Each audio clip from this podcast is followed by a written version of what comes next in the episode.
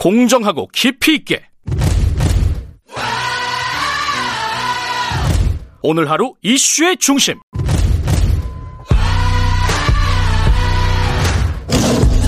김경래의 최강 시사.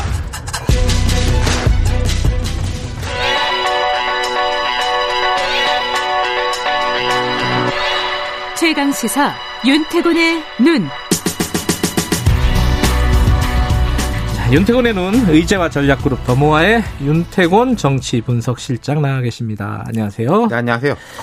어, 오늘은 야당 국민의힘 네. 얘기를 좀 해볼 텐데 이제 무소속으로 당선된 사람들이 좀 복당을 하는 분위기입니다. 그죠?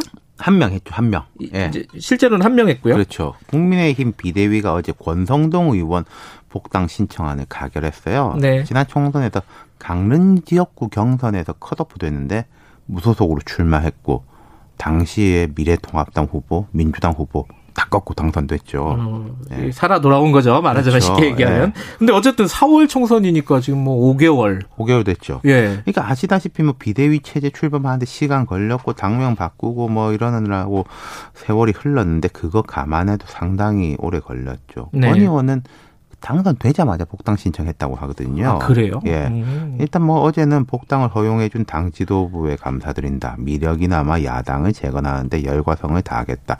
문재인 정부의 폭정에 앞장서 싸우겠다 이렇게 밝혔어요. 음, 네. 당에 들어가는 게 좋은 건가 보죠. 그럼요 울타리가 있는 건데. 예. 어쨌든 권성동 의원 말고도 몇 명 있어요, 그죠? 홍준표, 김태호, 윤상현 의원이죠. 다들 좀 네, 중진이네요. 동진이고 그죠? 상징성이 있는 인물들이고 음. 바로 그 상 징성 때문에 복당이 잘 안 되고 있을지도 몰라요. 아하. 그냥 별 상징성이 없는 사람이면은 쉽게, 쉽게, 되죠. 음. 예. 그러면 권성동 의원이 제일 쉬웠다?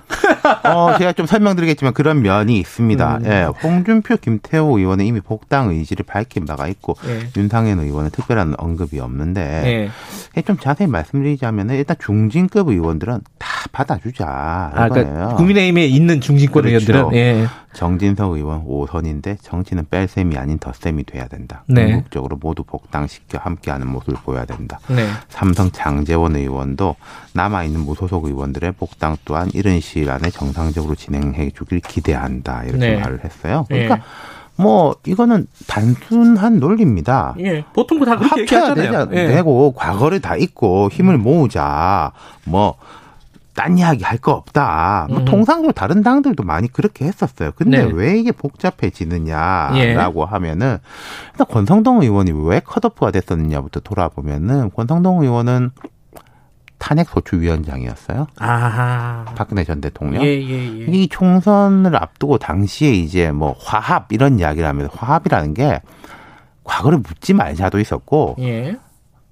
탄핵에 직접적 책임이 있는 사람들, 그러니까 친박 핵심으로 뭐 음. 국정농단 이런 이미지가 있는 사람들은 내 보내야 된다. 음.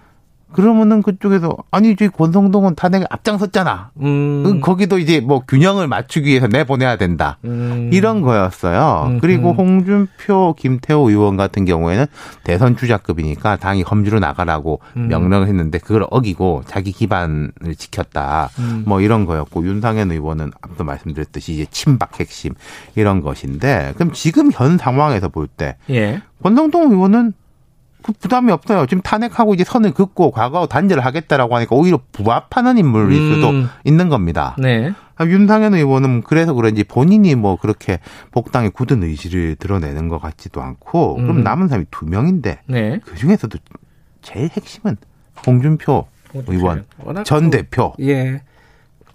여론조사에서 지지율도 꽤 나오잖아요. 예. 보수 쪽에서 보면은 그러니까 여야를 분리해 놓고 보면은 범야로 보면은 통상 한 세 손가락 안에 들어요. 예.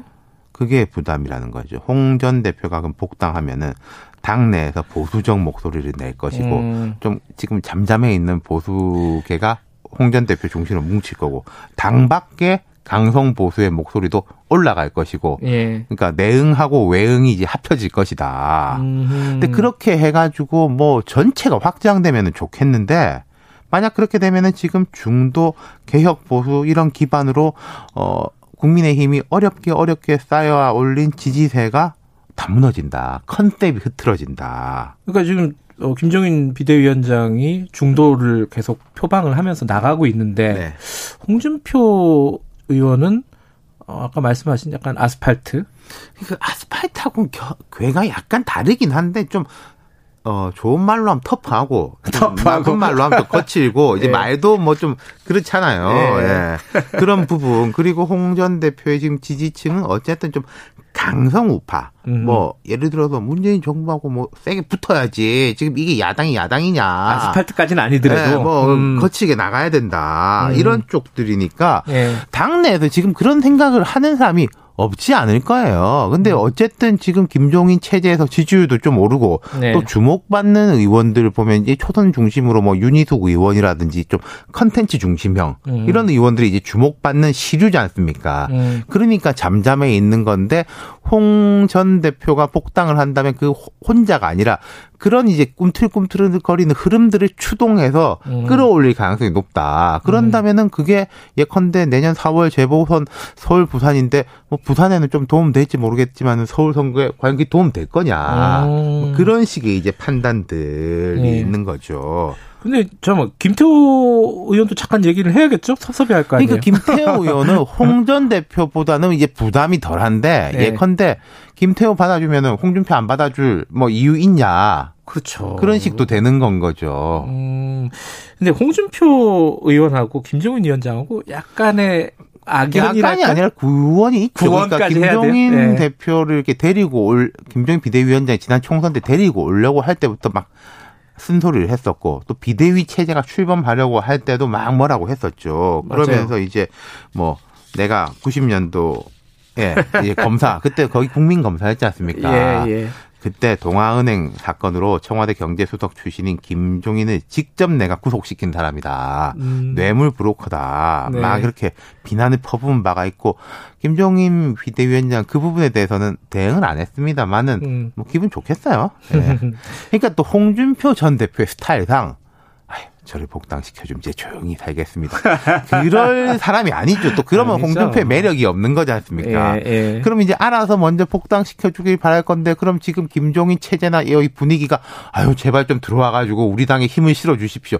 그럴 분위기도 아니겠죠. 약간 그럼 밀당하면서 이게 좀 한동안 그러니까 가겠네요. 뭔가의 어떤 모멘텀이 음. 음. 있어야 될 것 같다. 뭐 통상 뭐 추석을 앞두고 화합 뭐 이런 이야기 하는데 추석 지금 내일 모레고 또 코로나 국면이고 제 추석 전에 뭐 이 문제가 음. 해결될 것 같진 않아요. 그렇다면 그 다음 넘어가면은 뭐 연말 연초를 앞두고 또 뭐 화합 이런 음. 분위기가 뜰 것이냐 또 4월 재보궐 선거를 앞두고 뜰 것이냐 뭐 음. 그런 식으로 넘어가지 않을까 싶습니다. 알겠습니다. 여기까지 드릴게요. 고맙습니다. 감사합니다. 윤태곤 정치분석실장이었습니다. 2분 여기까지고요. 3부에서는 여의도 신호등 준비되어 있습니다. 택배 노조 관련된 얘기도 들어보고요.